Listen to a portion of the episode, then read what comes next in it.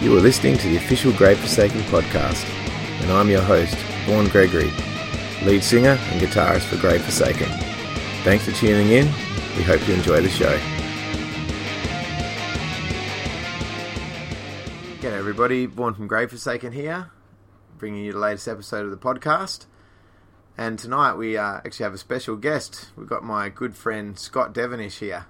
How you going, Scott? Good, thanks, Vaughan. How are you? Yeah, going really, really well.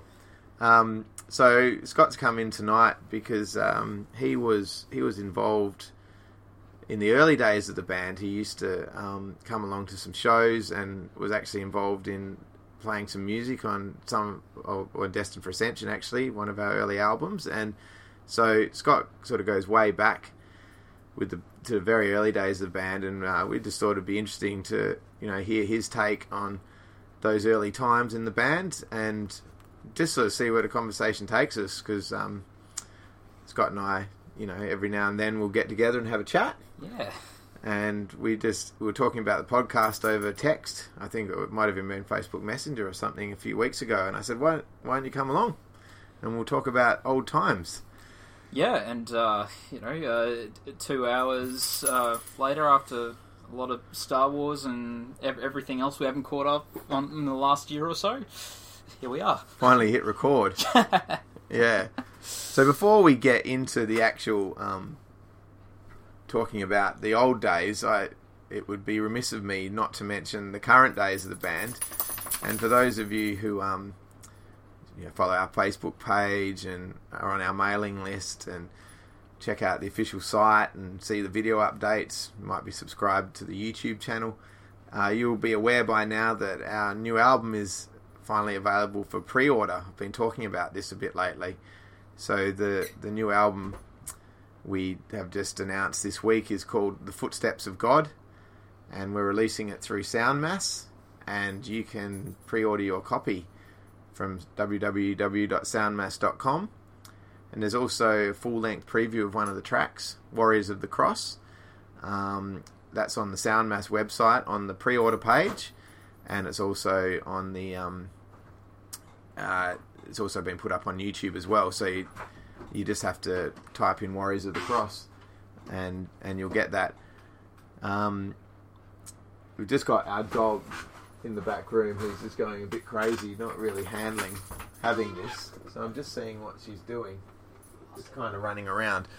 So yeah, we've got the album coming out, and yeah, really exciting to be at the pre-order stage. And please go over and check that out if you're interested in hearing that.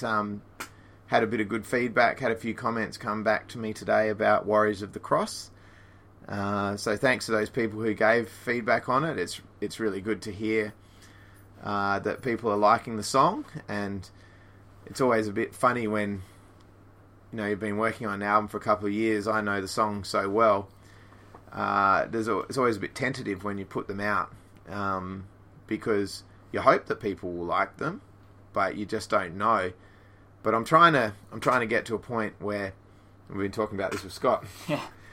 Trying to get to a point where I'm happy with what we do for what we do, sort of regardless of what the reaction is, and because I think it's easy to get tied up in, how many people like it and, what people think, and you can judge the whole success or failure of something based on that, which we were talking about a bit, weren't we, Scott? We were.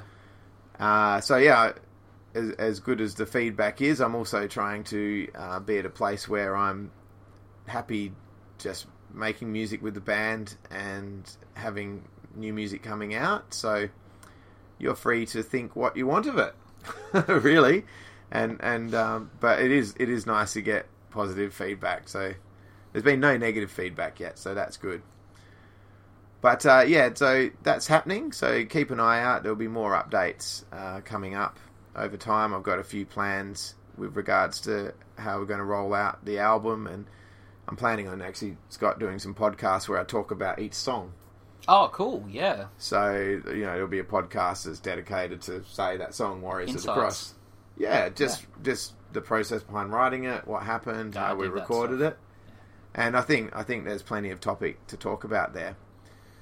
So what we'll do, seeing as Scott's come in here, we'll definitely talk to Scott about the early times with the band. So I suppose, Scott,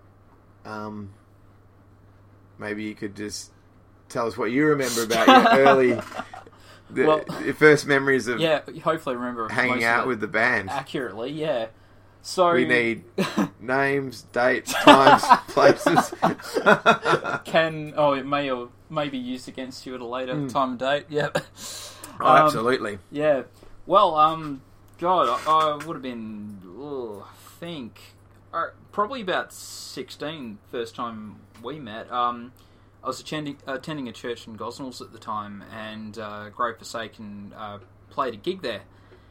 And that was pretty much my first taste of the band live. And I started school the next year, and I think I was on like the student council or something like that. So I went in like a few days early or something like that, and our head of house introduced me to my new homeroom teacher, and it's this guy with long hair and glasses, and he goes, first words, "Hi, I'm Mr. Gregory." Yeah, and that would have been me. Sure enough, hey, aren't you the singer for Grave Forsaken? which started off my my final year of high school, most of which was homeroom spent chatting music with you, Vaughan, which was great. Yeah, well, that I do recall that meeting. Is that the dog? That's the dog. Yeah, I don't know what she's doing. I'm getting involved. Oh, I think she's got like a squeaky chew toy. Yeah. I'm just going to take it off her. Carry on that point, Scott. Okay. But the point of that first meeting. Yeah. So my recollection is that most mornings we would have to go to our homeroom house group thing before we went off to other classes, and it would inevitably end up that I'd just come and sit at the desk next to your desk like a teacher's pet or something, but we'd just end up talking like classic rock and heavy metal and stuff, and then occasionally lose track of the time, but and sort of the... as I remember it, sort of the involvement continued. I know you ended up helping me out with a gig around that time, playing some covers, and that's right. Yeah, and then we with a few performances I came along to. I think I ended up playing keys in one of the songs at some point, and then there was a recording later. And hey, what are we, like 13 years later, and we're still friends? So that's something to be said for that. Yeah, well, I remember. I remember the gig that you're talking about, playing at Gosnells. That was pretty early on in the band. I couldn't say the exact year, but I'd assume it. I have a feeling it was 2006 because I can specifically remember. I think you're right. Yeah. In fact, now that I remember it, it was we were heading off to the eastern states a week or two later, and we were sort of treating that as a bit of a warm-up gig. Right, I can recall, because I remember we actually played the entire Beside the River Blood album. Because you just released that recently, hadn't you? Or, it was coming out soon. Okay, right. And we were going over to Black Stump Festival, where it was getting released on Row Productions. And I'm just going to get that squeaky ball off the dog again. The moment you get any kind of traction, the ball's back. You can't concentrate. Well, the dog just wants to be involved in the podcast. Yeah, this is crazy. We might just have to put up with that squeaking, because now she thinks... Get a feature playing lead squeaker on the next album. It's a game of chasey. But yeah, I do specifically remember that gig that we played the track listing of Beside the River of Blood in order. And I do recall meeting you there, but it feels like it was a different context. Yeah. And so what had happened was I was doing teacher training that year as well. I wondered. Yeah. I thought that my high school might have been your first teaching gig. Yeah, I'm surprised that we haven't talked about that. Yeah, that's crazy. So basically I was the first student you met. Yeah, in probably. Your teaching life, and then I just threw you off. But so, hey, are you a singer in the heavy metal band? That's funny. I remember that as well. But what surprises me, just talking about it now, is I can't believe that that's never come up, because I wouldn't have ever been... That's not something I'd ever try to... I wouldn't care about people knowing that. Yeah. Do you know what I mean? Like, I wouldn't think... No, you definitely didn't bring it up in conversation, but... Yeah. I had... If I didn't have the first album, I at least had the EP at that point, so I knew your name, and you looked familiar, and then... when you sort of did the mess stuff, even if you'd said Mr. Gregory, I would have just gone, oh yeah, like, there can only be so many Vaughan Gregorys in, yeah, you know, this region of the world. You're probably that one. Probably that guy. Yeah, well, I was doing my 1 year teaching training that year.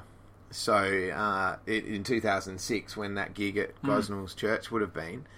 And yeah, the school that you were at was the first school that I taught at. So you'd be right. That would have been the first student that I met. Would have been you. And I think I already knew that. As in, I think in my, like, you're surprised to hear that. But yeah. I think in my recollection, it's probably gone through the processing at some point. Yeah, that's all. Yeah, already part of how, you know, my recollection of that time. Yeah. But so being in my first year of teaching, I was in 2006. I was 28, because I'd actually worked as an analytical chemist before that, which is what I'm actually doing now. I'm actually now, you know, this thing that I'm now working, where I work now is the place I worked before.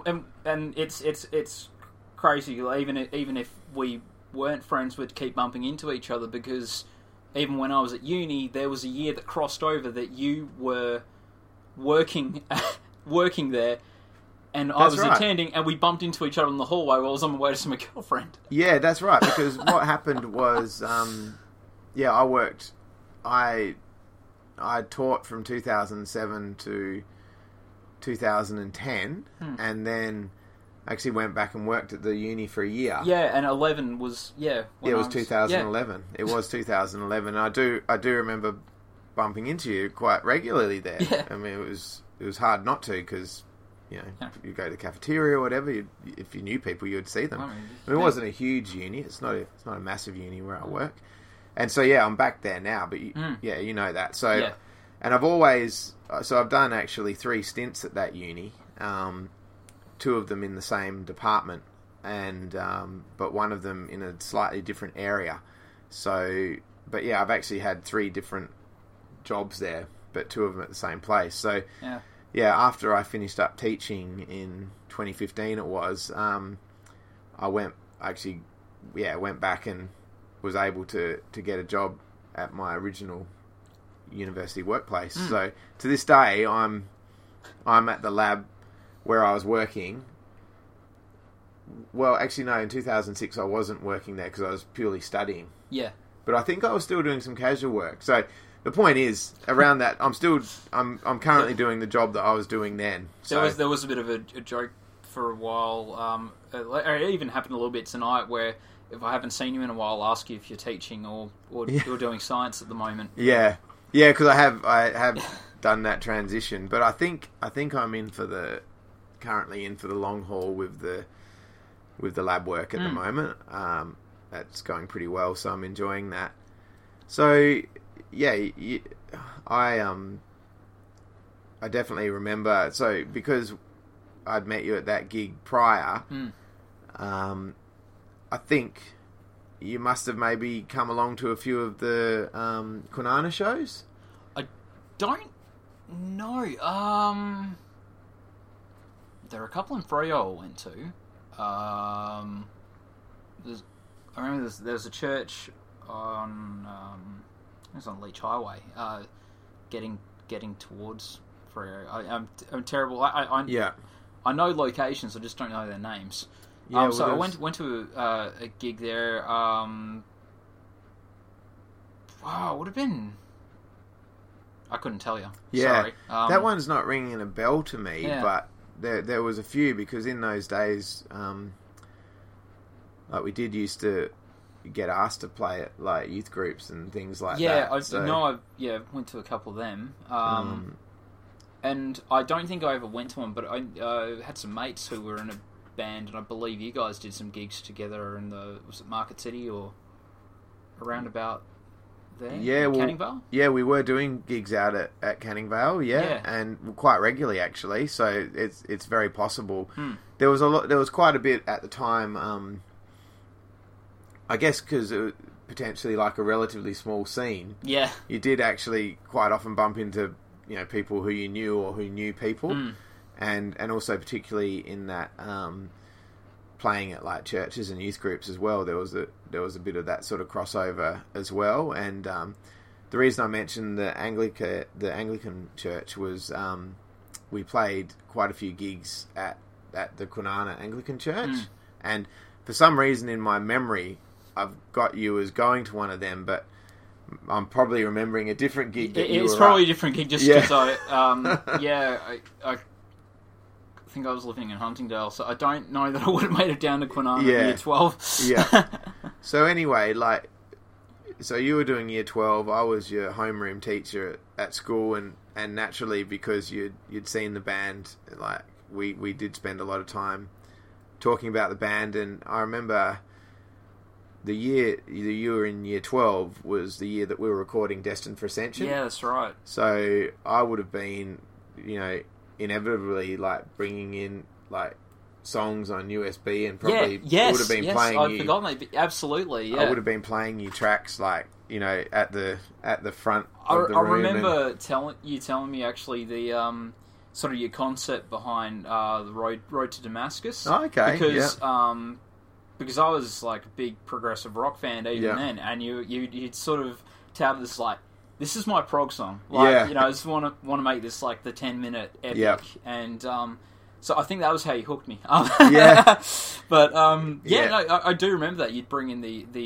USB stick, and we'd have a listen, and because that's what I do. We're recording that at Fat Dog Studio with Dan, and the way we do it is,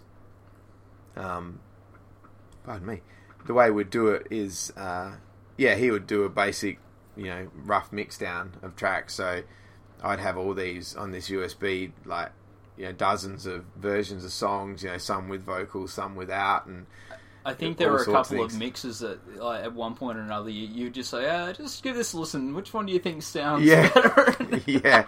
What sort of balance are we looking for here? Exactly. Obviously, kind of expert producer at the age of 17, Yeah. Well, I also remember with a lot of those... mixdowns, it was more just a lot of them were also just to check that the vocal phrasing and all that was good. Some of the mixes were probably pretty ordinary, never intended to be final or anything like that. But you see, you had a captive audience because I'd never really been exposed to that. Hey, listen to this song in production. I was in heaven. So probably wasn't the best critic on the planet at the time. Yeah. Yeah, but what's funny about it is I would have, at that point, because it was pretty early in the music career, I would have been happy to have any kind of feedback as well. Yeah. Because I wasn't I don't think... I mean, I'm sure there's some musicians who are, but I've never been, super confident in the music. Even just today when we put out Warriors of the Cross, I was worried about the reaction. Yeah. Even after all these years, I'm what will people think? And I think you kind of said it earlier when you're talking about the new album. You sit with something for so long, and it's your baby, and you work really hard on it, and then any idea it can be perfect until the moment it is exposed to everyone else. Yeah. At that point, it's open to criticism, and that's when you start worrying. Yeah. Maybe it's not as good as I thought it was. Maybe I should tweak this, but... Well, the other thing, I think, with the music is... It's easy... You talked about, prog rock, for example. It's easy to listen to stuff that's been, is really, technical, really, high level of musicianship, really, really brilliantly and expensively, super expensively produced, and it's very easy to sort of feel as though, what you're doing can't possibly match up to that. But you've got to also, I find, I've got to get back to the point of reminding myself that I'm not trying to, do some, massive prog rock epic production. Like a big part of what what I like to do is sort of songs with, you know, hopefully a catchy chorus, like, you know, potentially quite straightforward sort of songs. And sometimes the challenge when you're songwriting is actually to let yourself do something that might seem simple. Yeah, I completely understand that. Not feel like you got to push yourself. Exactly. Yeah, every time. I have that conflict when writing songs, and I go to, you know, use a chord progression, and sometimes like, I don't want to use that chord progression because it's so simple, or even sometimes I'll be onto something really good, but I'll lose interest because I didn't put a catchy chorus in there, and so you trip yourself up. Yeah, you've got to think of it in terms of what's your style and sound, and what you're trying to achieve through that music, and you know, I suppose only judge it against what you wanted to achieve from it. Yeah. Not against what I mean. If you're, other people are doing. If you're writing, if your aim is to, well, say your style is more like folk or something, then probably not the thing to do is compare yourself to Close to the Edge. But yes, that's you know, you're dealing with apples and oranges there. Yeah, yeah. You've got to you've just got to be understanding of what you want to achieve and what you're looking for when you write. So I do find that hard sometimes. Exactly what you said. You'll be writing a song and you'll like it, and you'll think, oh yeah, mate, maybe this is a bit too simple, or you know. So yeah, there can be a real challenge in that. But then it might be the simplicity of that you know, piece of music you've come up with that allows you to vocalize the sort of gang vocals that you want. Yeah, exactly. Because you need something. So sometimes you might have heard, in my case, I'm often looking for a spot to put like a cool gang vocal in, because I love that kind of thing, and people would know that from listening to our stuff. So if I'm coming up with a riff, I'm often sort of humming like a gang in my head, thinking, oh yeah, that would work well for a gang vocal. Because you're writing on two levels. Yeah. Like how would it vocally fit in? How is it musically going to fit in? Can that sort of like drop down while that one comes up? And it's all dynamics. And you know, there's this. You might have something that's like a verse riff, and you know, quite often I'll have like a verse riff and then sort of a pre-chorus, which will then lead into a chorus. And yeah, like you say, they've got to have that progression so that there's sort of a build, but that they also still match and sound like they're the same song. Yeah, yeah. And sometimes that happens in 5 minutes. Oh, look, when it happens, it's the most wonderful feeling in the world. You walk into a room, pick up your guitar, and you've got a song. Like, wow. Yeah. And then your next song could take you, you know, 4 months to write. Or you have songs that are, you know, they're never quite there. Yeah. And what I've found sometimes I've had to do with songs that are never quite there, I've had to record them anyway, because I think if you just sit on them forever, you've almost got to trust that there's something in there, and maybe one of the other guys in the band will put something on that. You sort of leave that to the other guys as well to interpret and think. Wonderful thing about working in a band is being able to bring something in, and someone will just put this spin on it that you never would have thought of in a million years ago. But once I hear it, of course, that's how it should be. It's, and that's sort of what makes it a band effort. Yeah, it's like magic. If I will have songs, and then the guys will, you know, add their interpretation to it, and I like to think that I'm very open to their interpretation of the song. Like, it might not be what I was hearing in my head, but I like to let it go so that their creativity is coming in. Whereas if you're being sort of like dogmatic about what the song needed, you might as well just play it all yourself. And I think that's something I had to learn over time. I think particularly as a teenager, I would have been an absolute pain to be in bands with, and I have no doubt about that, because I would have been dogmatic. I came up with this song, I like it this way, can we just play it that way? But, you know, as a young adult being in bands, I soon discovered that, you know, some of the some of the parts is what makes the song better, and being open to people taking it in different directions, because you're then applying a second, third, fourth brain to the process, and it's so much richer. It is, and I think what I also like to try to think to myself is there's always another song. Yeah.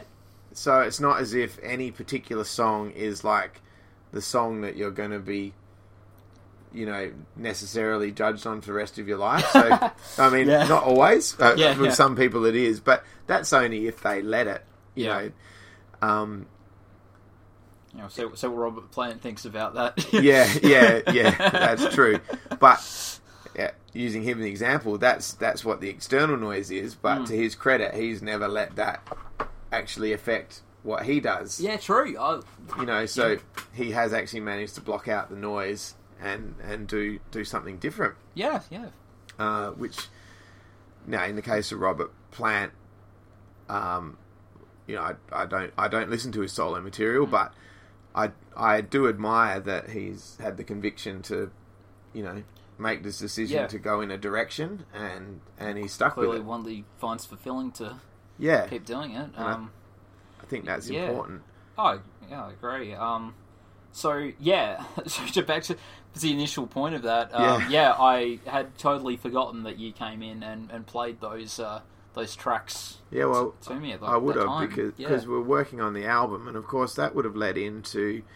Because you actually appear on that album. Yeah, so that discussion, I can't remember when that discussion happened, but that must have happened during well, that I can't remember the exact discussion. I very much remember the day, and I think I might have mentioned to you when we were texting about this that it had occurred to me just how integral you've actually been in my journey as a musician. Well, that was... as I said, you helped me out with that gig in Year 12, which I remember being a lot of fun. We should talk about that in a moment. Dan, we played a couple of cover songs for a music hall. If I remember this correctly, it was Turning Japanese by The Vapors and Africa by Toto. It was. At a time when I had not recognised that my vocal range does not stretch that high. But, I thought you did a pretty good job, actually. You did great. You drummed and sang at the same time. You did the Phil Collins, man. Yeah, well, it's sort of just it evolved into that. But I've still got really good memories of doing that, because we were rehearsing at that church, which is we were funnily enough. And if I recall, so the Gosnells church where you first saw the band, I think it was a separate room though. We weren't rehearsing in the same. No. Actual spot where the concert was. No, because there was a hall across the car park where we actually played shows. Yeah, that was where we played. But I think we rehearsed in the church itself, which would have been where Grave played the gig. So we were actually, we were rehearsing right where you played. Yeah, so I do remember that I ended up doing some vocals on that, and we... Didn't we call ourselves Chevron 7? Yes, that's right, because we're all massive Stargate fans. Yeah, so... Yeah, what a great name. It actually was a pretty good name for a band, actually. Yeah. So that was a lot of fun. It was. We had some... I learned so much from you guys, too, so, yeah. Had some good fun with that. But it was funny that I was playing drums in that. And it's just to keep the coincidence going, the drums I was using are actually right here. Oh, it's the same... Yeah, so it is. Yeah, so, like, where we're sitting... The very drums we used in that Chevron 7 couple of performances. It's a Roland V-drums. Oh, actually, thinking about that performance, I don't know if you remember this, but you ended up having to lend me your bass amp for that, because while we were practicing, I ended up blowing out my bass amp, and... I've still never replaced it. It's perpetually been on my to-do list to buy another bass amp. And even my girlfriend's encouraging me, going, you should really get an amp so you can play that bass again. And I'm like, I'll do that next tax time. Yeah. Yeah, I do remember that we had, it was actually Matt's Peavy. Oh, it was Matt's Peavy. Okay, right. I'm pretty sure. Yeah. But I do remember... taking that along to those shows. Yeah. Yeah, so that was quite interesting. Fun. Then we go into school on Monday and go, yeah. Yeah. No, that was... and I was sort of still getting used to the whole kind of teaching thing as well. So I probably didn't help you out much in that regard. It probably was not the typical dynamic. No, but I think in my teaching career, I was always just tried to be myself, you know. And in the end, that was possibly, and this isn't really about the band at all, but in the end, that was probably part of the reason why I gave teaching up, because I found, as a teacher, and this has got nothing to do with music or band, but while we're talking about it, I found that I had to be, in order to be the sort of disciplinarian you needed to be, in order to get, I was a maths teacher, get kids to do maths, I couldn't be myself and at the same time encourage kids to do maths, because if I was up there being myself, that sort of seemed to, in a way, encourage the kids to not do their work. Yeah. So I I found the really good teachers that I worked with were the ones who could actually sort of separate themselves from the job a little bit. Yeah. So they'd have their, like, persona in the staff room, but then they'd have this kind of aura about them with the kids. Yeah. It's the best way I can kind of describe it. I did teaching for about a year myself, and I can totally relate how difficult that is, and certainly the colleagues that I really admired, and at the school I was working at, I admired pretty much all of them, actually. They were just so good at striking that balance, and just, you know, being, you know, funny and likable, but you would not cross them. Yeah. It was just, it was really awe-inspiring. Yeah, so I always struggled with that, and what was interesting was I'd get a lot of feedback from students and staff. I ended up teaching at two schools. They were always telling me I was doing a really great job, and I always felt within myself that I didn't like, you know, when you had to be the disciplinarian. I know it's important. I'm not trying to say that it's not an important thing, but I always found it hard to find that balance between, this is what we've been talking about, I just found it particularly hard. It came naturally to some people, but, you know, if I had to be crossed with a class in order to get them to do their maths work, I would really struggle with that. Yeah, when you're not a naturally not naturally able to exude anger. Yeah, in that way. Yeah. And then you'd get advice from your colleagues who were extremely well-meaning. It was never like, I never, ever received criticism from my colleagues as a teacher. It was always like, you know, advice that was handed out in the attempt to be helpful. Yeah. I found that, there was often saying, you know, things like, you do need to have that harder edge with the kids, else they'll kind of eat you alive in the class. Oh, I remember hearing similar things. And I just found that I got it. I totally got that that's what you needed to do. And it's a hard thing to teach yourself to do if it's not a natural setting. And I had terms, like I had periods of weeks or terms at a time over my teaching career where I did strike that balance right. And then what I'd find... So... it'd be going pretty well, and I'd have a well-behaved class, and we'd be getting some good work done and all of that. But I always seemed to find that as soon as I sort of took my guard down a little bit, let out a bit more of my own personality, it always felt like the wheels fell off quite quickly. The sharks smelled the blood. Yeah, even though people around me never expressed that. They always encouraged me that I was doing a good job. I never felt comfortable. I mean, my memory of year 12 and the interactions with you at the time is I remember you having a really good rapport with the kids, and like especially a lot of the guys in my year. I tend to remember we had quite a few people who were really into music and into bands, and some really excellent musicians in that year too.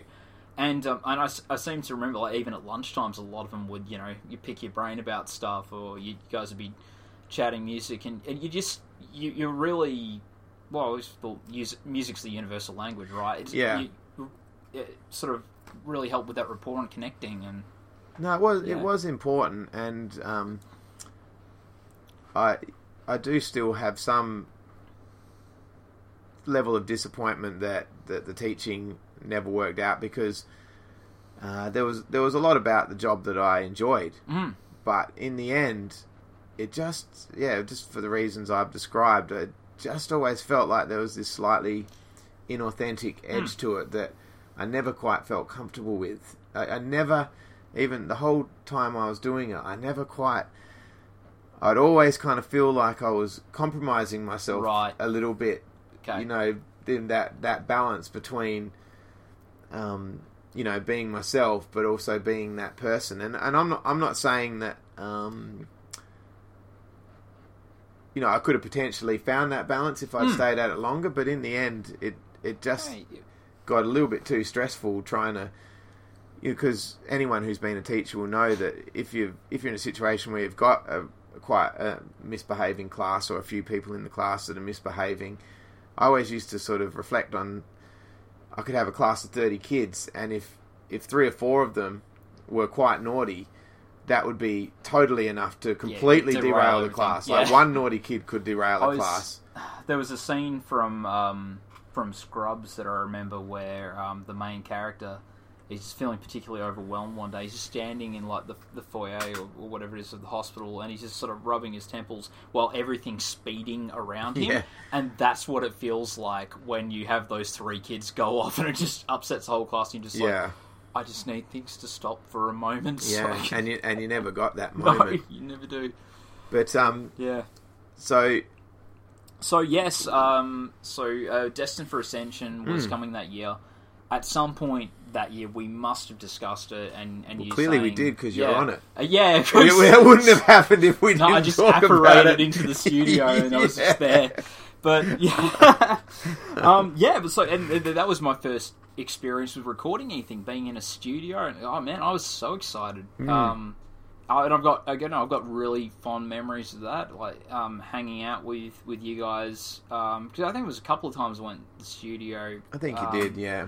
Especially that first day. I remember we had Nando's for lunch. It was the first time I'd ever had Nando's. Yeah, I don't remember that, but I have a weirdly specific memory. No, I'm very specific with memory of certain things, so I can totally relate that you would remember that.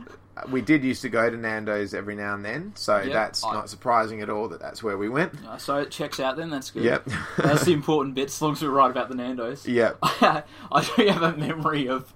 I think I drove Dan nuts at one point, because I'm a very fidgety person, and there would have been a point in the recording where you and Dan were just discussing something, would have been bounces, levels, something, and I'd never been around a drum kit in my life, so I was just like tapping away at the cymbal just constantly, just for something to do.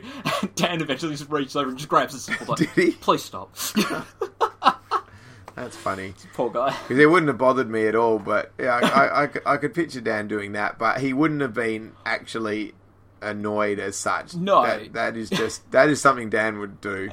No, and I just felt bad, because I'm like, because it's just me, I'm fidgety, and I always got to be doing something. Yeah. But, so, from memory, Warriors of Light, I think, would have been the first song I played on. Yeah, it was the intro to Warriors of Light. Yeah, that's right, yeah. Because you were doing the verse over the top. We speak a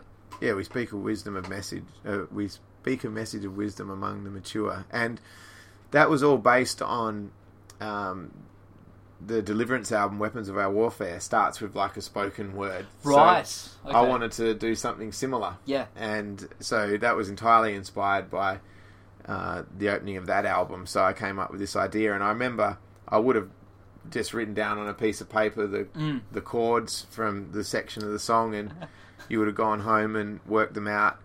And of course, we were tuning down a tone then, so it was pretty deep. Yeah, so whatever actual notes we were playing, I would have told you. Yeah, you know, transpose that. Yeah, or I probably would have actually given them to you. You probably did. You know, so like if we're playing an E, it would have actually been a D on the keyboard. So I would have told you that. Yeah, but so. And so that's just sort of playing. It's like Yeah.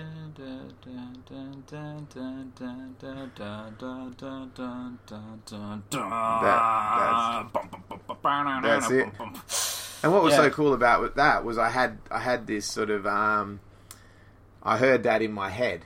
Yeah. And then I remember you saying that at the time actually, and you just did this little yes. And it worked out. And I was quite keen on I mean, we probably could have come up with that keyboard part on its own, but I was throughout the history of the band I was quite keen on involving other people in the band, like having little guest cameos and whatnot. So that was, I don't think there was any cameos on the first album, so that was the first time that I did that. But that was just sort of my inspiration behind that was really, why not? Like, let's get people involved. We'd talked about the band a lot, and I would have tried to think of a way, you'd come to gigs, you knew the band.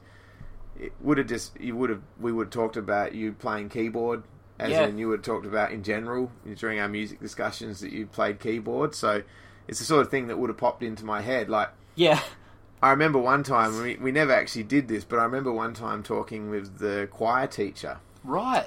And I had this idea, sort of brick in the wall style, to actually get the school choir to sing a section of a song, a Grave Forsaken song one day. That would have been cool. It never happened, but those were the sort of conversations I used to have with people. It's like, you play keyboard, do this. I've got this intro in my head, you could play it. I think it's a musician thing though. Like, even recently I was went away from my mate's, best mate's 30th, and there were just a bunch of us in a room, people I'd never met before. We were just playing games, we were talking, we found out we were all musicians, and you can just see everyone eyeing each other up and going, okay, what do you play? Is there potential here? And I know I'm doing it. I'm like, alright, so you play bass, you play, if I play guitar, if he does drums, we could just... I don't know if anyone else does it, but I'm always... Whenever I talk to another musician, at some point it occurs to me, could I play with you at some point? Yeah. Well, I think what's happened with me, because for the last 15 or 16 years, I've been so, primary focused on Grave Forsaken that rightly so. I've never branched out all that much. I did play a couple of shows with Fearscape, who were based in New South Wales in Wollongong, around the time of... Actually, that would have been not long after this. That was actually 2007. Right, okay. Yeah, we went over and we were playing at Black Stump. So 2006 was when we were going to Black Stump just after that Gosnells gig. Yep. It was a year later in 2007 that we were going to Black Stump again. Okay. So that would have been during the recording of Destined for Ascension that we were doing that. And... so actually, the guys from Fearscape gave me the music. Yeah. To their songs. That's cool. Yeah, and I learnt all the rhythm guitar parts. And when we flew over there, I played rhythm guitar with them for a couple of gigs. Yeah. Yeah. I'm surprised we never talked about that. I don't think we have somehow. Yeah. How bizarre. It was really... That's awesome. Yeah, it was really good fun. So I played with Fearscape at Black Stump 2007, and then we did a show in Melbourne a few days later. We all drove down to Melbourne from Sydney, which you wouldn't be able to do at the moment.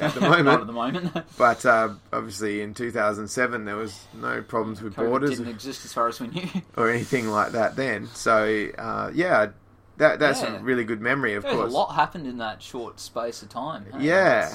And I'm wondering how, I look back on it was before we had kids, so it's pretty funny to think that I was able to learn the Fearscape set, plus, obviously the Grave Forsaken stuff, plus, be teaching. Yeah, plus, a bit on your plate. Get over to Sydney to do these gigs, because it was.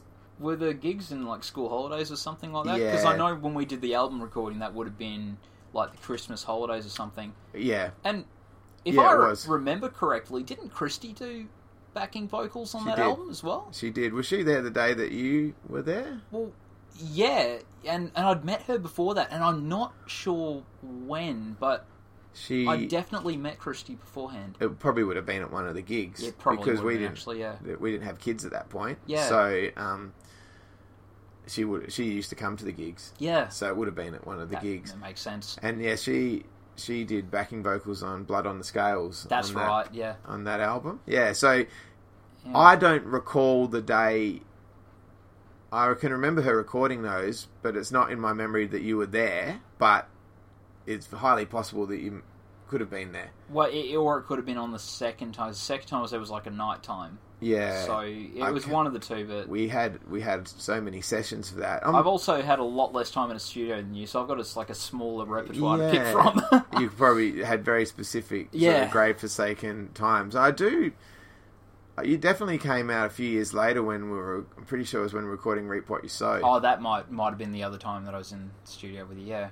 I seem to remember you coming out. Did I play anything on that? I remember hanging out with you. Yeah, I think that one you came out. Gang vocals or something? You might have done some gang vocals. Because that's another thing we used to do. We used to get people coming and do gang vocals. Well, so yeah, I remember that first day there was, you know, probably about 3-4 of us. Probably Dan included, actually. Like, yeah, I don't know that Tim was there, but the rest of you it was like literally like 4 of us in a booth, just standing around a microphone yelling, and it was cool. Well, that's how we used to do them. So pretty much whoever was in the studio was the gang.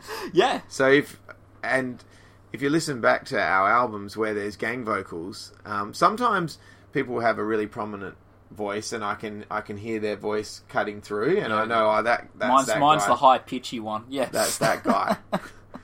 But oftentimes it all just blends in, and I just got no way of remembering who was actually there for the gang vocal, which I guess is probably the desired effect of the gang vocal. Yeah, but sometimes on some of them, I definitely can hear certain voices coming through, but it really did just depend on who was there. So sometimes we'd have like friends out there at the studio, and it was more or less, if you're there, get in the booth and you're in the game. I like that. Yeah, it was good fun. And that has continued to an extent, but probably on the more recent albums, the recording sessions have been a bit more specific in terms of we've only had the people who were there at the time recording, whereas probably, you know, 2006 to 2010 or 2012, that kind of era, it would kind of be, if we're going out to the studio on a Friday night, you know, I'd text a few people and say, hey, we're going out to Dan's, and, you know, we used to you know, get some dinner and, you know, laugh and chat and, it was always good fun doing those Friday night recording sessions. I think you said before, it's a time before probably like some of the commitments that a lot of people have now. Like, as you're saying, you didn't have kids when we were doing that, and you know, just naturally, it's harder to find the space in there, and organising a gang is not necessarily as easy. Yeah, and so what will happen now with some of the gang vocals is, you know, they do. It's still whoever's there, but sometimes you might actually have to record them in a couple of different sessions. Yeah. So you might get 3 or 4 guys who are there one time, and then you might get another layer the next time. Yeah. You know, to go over that. So you still have that effect, but I definitely remember there was times, you know, where there might have been 7 or 8 people. Sometimes it was so many people there because Dan would have a mate or two there. And if a couple of us brought some friends along, you could have 7 or 8 people. It looks bigger from the outside. Once you're in there, it's like, oh wow! Once you get all the padding and then the space you need for the mic. Well, it was funny because the whole gang vocal thing that sort of came about, you know, as the band evolved. It wasn't like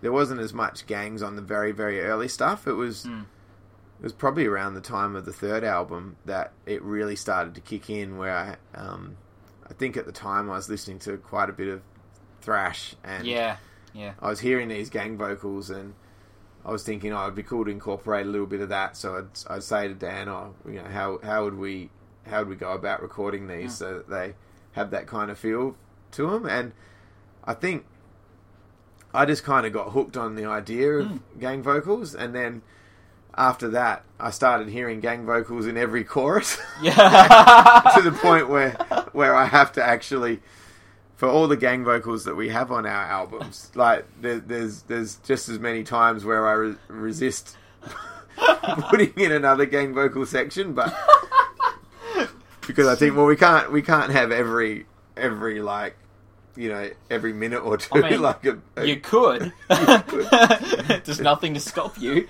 no? Which I think is a scary thought. Yeah, a whole song of gang vocals. Well, I mean, Judas Priest probably managed a few songs that were predominantly gang vocal, like United or Take on the World and stuff like that. Yeah, well, they certainly have that. Like football chants. Yeah, certainly those two. As soon as you said it, those were the two songs that came to mind. But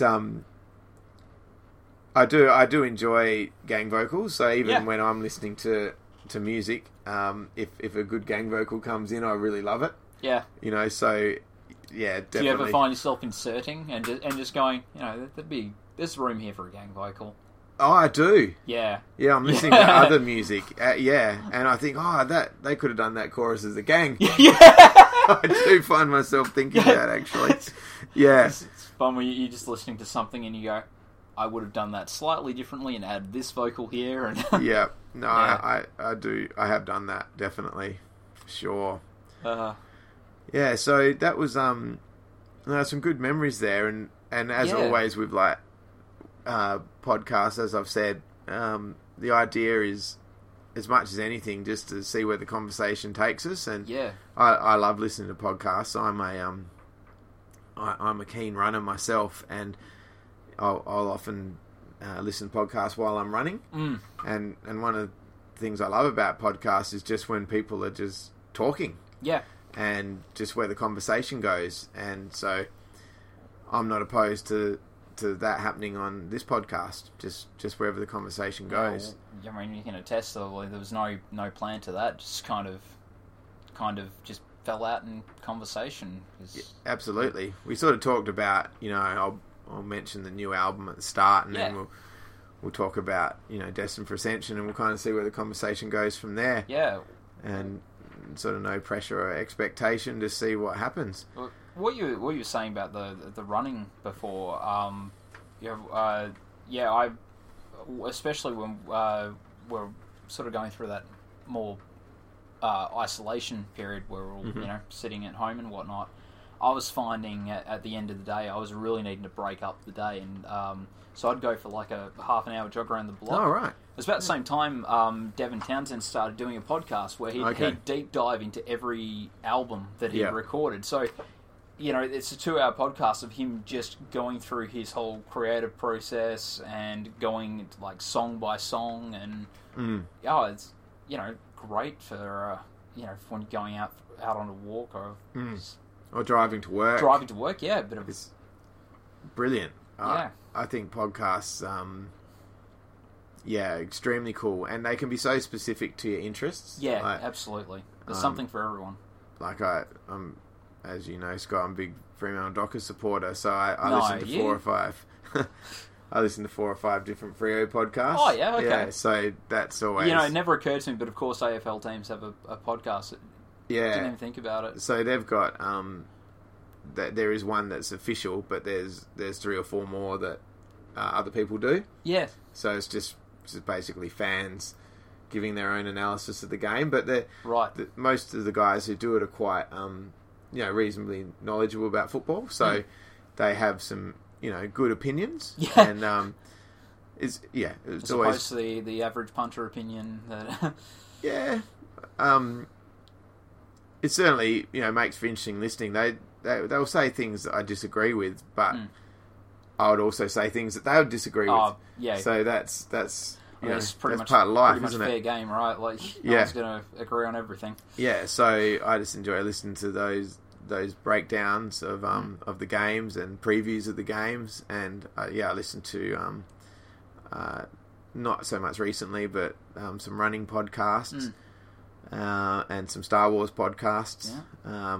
I do enjoy listening to those. Not so much this year, but I listened to a lot of them in the lead up to Rise of Skywalker. Yeah, but you're always worried, don't give a spoiler, yeah. Yeah, you're really, balancing on the knife's edge at that point, aren't you? A bit of a knife's edge. But what I'd do is, as soon as I felt like they were heading into spoiler territory, even if it was a little bit, that episode was stopped and deleted, so just so that gone. I could never accidentally press play. Yeah. Because you know how, if you don't...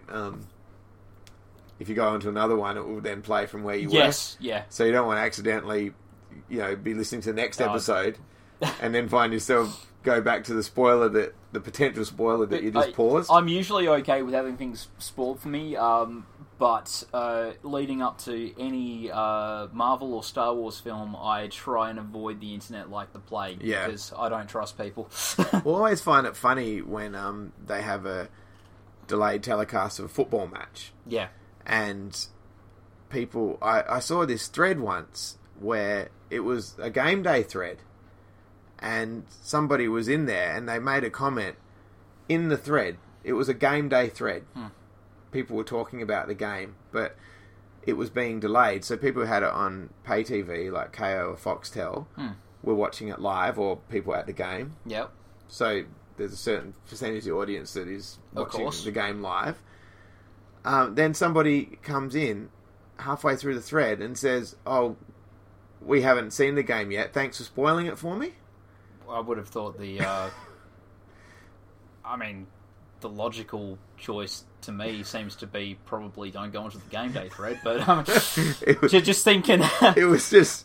everybody could mention 1,000 bizarre things they see on Facebook, but I would have thought that if you were trying to avoid the score, that was a real head-scratcher, that one. And this person seemed genuinely annoyed that people were talking about the result of the game. I can actually believe that there would be someone who would get annoyed by that, though. And it's if for some reason I was watching a Frio game on delay, now that just wouldn't happen now, because no matter where I was, if I couldn't watch it, I'd be following, at the very minimum, following the scores on my phone, or listening on the radio.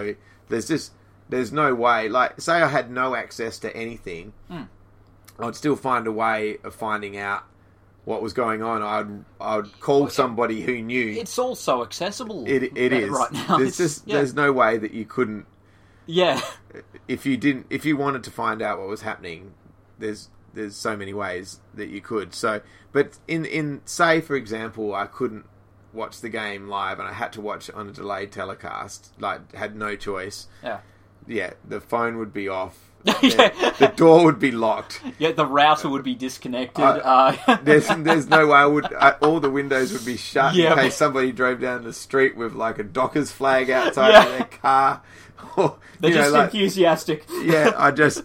there's just no way I would ever be able to... it would not be possible for me to... Yeah. To find... Yeah. I just can't imagine going on Facebook if you were trying to not hear the score. But anyway... Yes. Each to their own. Of course. But I like what you're doing with the podcast here. As I said, I enjoy those sort of the deep dives into the music, and listening to the earlier episodes, the stuff that I didn't know, and I've known you for years, and I consider myself fairly familiar with the story of the band, but I just like that stuff. The behind the scenes of albums and.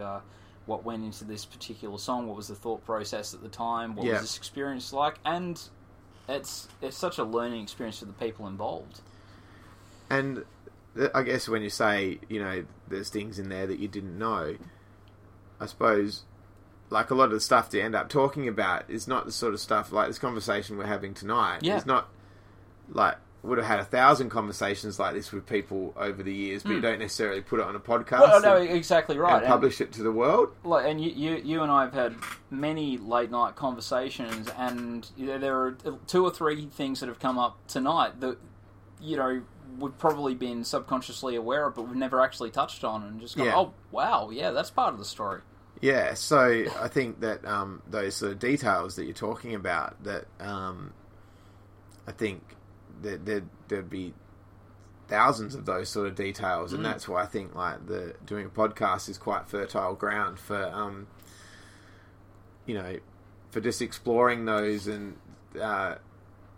it's just, I suppose, giving people like a little bit more of an insight into the real life of the band. Well, yeah. Because from the outside, you know, you see the albums, you see, you know, what's posted on Facebook, and it's not just our band. For any band, there's a massive backdrop to all of that, and there's, you know, decisions being made, and it's, you know, everything that goes on behind the curtain. That's right. So I mean, like even so, I mean, in terms of album involvement, I was.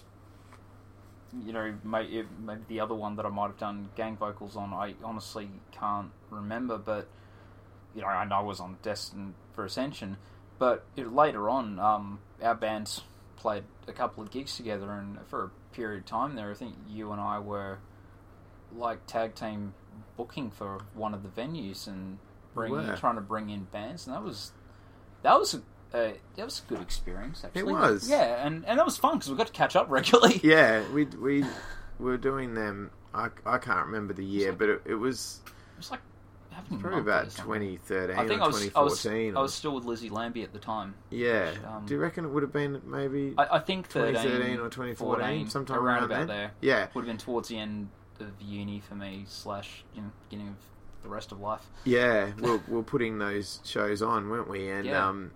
It was at the Swan Hotel. Yeah, that's right. Yeah, so they had, still do. They've got two rooms, Swan Lounge and Swan Basement. And yeah, we, over a period of probably would have been like about a 6-month period, I reckon, where we were putting on a show about once a month.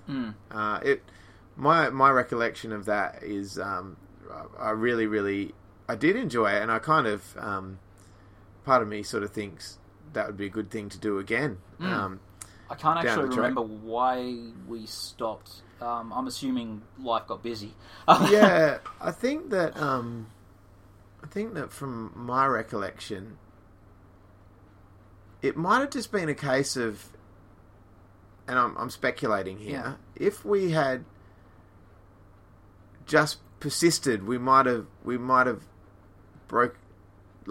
kept going. I think by the last one, we'd sort of had a sort of similar experience a few times in a row. This is my recollection of it, of like each time at least like one band would cancel, or you I remember that. And or we're getting quite regular dropouts, and you would have, and that wasn't so bad. But I remember one of the hardest things to juggle was bands would.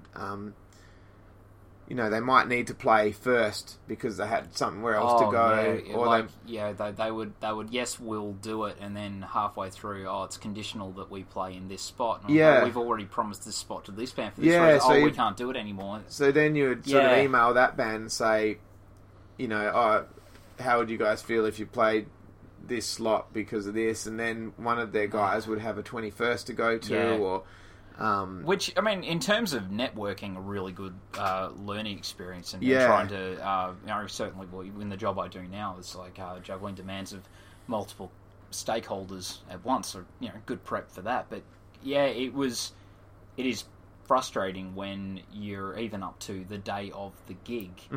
You're still running around trying to organise, and, you know, some of those I wasn't even playing. I was just... I do remember that bit being frustrating. I mean, it was just one part of it, but I do sort of recall that got quite taxing quite quick, and I think it's fair to say that I don't think we ever in a situation in any of those gigs where anyone was being demanding. It was more just that It was just clashes. It was just clashes. And yeah, I don't think it was anything malicious about it. It was just things happened. Yeah. Yes, the way. And so things changed and then... And it just...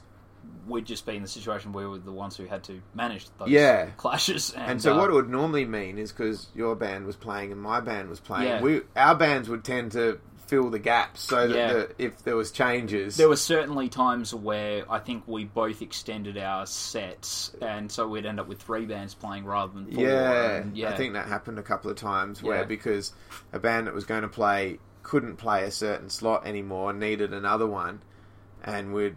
And the band who'd already promised that slot to, they also couldn't change.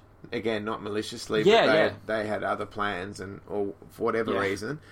And so then that's when you mentioned it. That's the first thing that came to my mind. Thanks for reminding me because I couldn't remember why it was. Why did we stop? And I don't think we ever said let's not do this anymore. No, it was never. I don't remember it ever being an act of like line in the sand kind of thing. Done. No, because I remember that for all the stress that entailed, I remember that being a lot of fun. It was to hang out with you guys, and that was actually how I became good friends with Luke and Josh. Oh yeah, Josh and I got on to talking about Toto, and that was it. Because Luke was drumming with us at the time. Yeah, that's right. Even though he's like. This amazing guitarist, we had him drumming with us, and Josh, his brother, would come along and to some of those Swan Hotel shows. I mean, I didn't even know Josh that well at the time. Like that was sort of some of the first times I met Josh. So I knew Luke peripherally because he was I think he was a couple of years below me in school. Yeah. So I just knew he was that kid who was really awesome at guitar. Yeah. Because there was a kid in our year who we got compared to, and there was the debates as to which one was better. Which I'll keep that off air. They know who they are.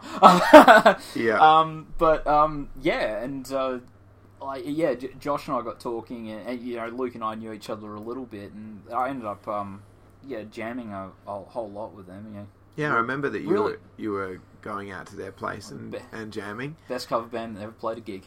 Yeah. But yeah, really, really great people and still good friends to this day. Yeah, well, because Luke was sort of a similar kind of situation to you in terms of, like, I got to know him while I was teaching at school and he was into Megadeth. We sort of really got to know each other through mutual appreciation of Megadeth, actually. And, we'd talk at lunch and stuff about that, and he was aware that I was in this band, and he had an interest in heavy metal. And what had actually happened was I knew that he was a very talented, multi-talented musician, and I'd actually seen him drum at school one day. There was a drum kit in the music room. Right, yeah, and I remember. I'd happened to be in there. I think it was lunchtime. I think people were having a jam at lunchtime or something, and I'd seen him drum. And so I had sort of said to him, if we're ever looking for a drummer, maybe I should get in touch. And then he had graduated from school, and we were in need of a drummer. So I remember actually randomly messaging him on Facebook. Yeah.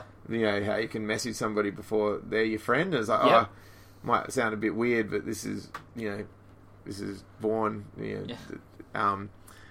How we talked about if ever... Remember that one time? Yeah.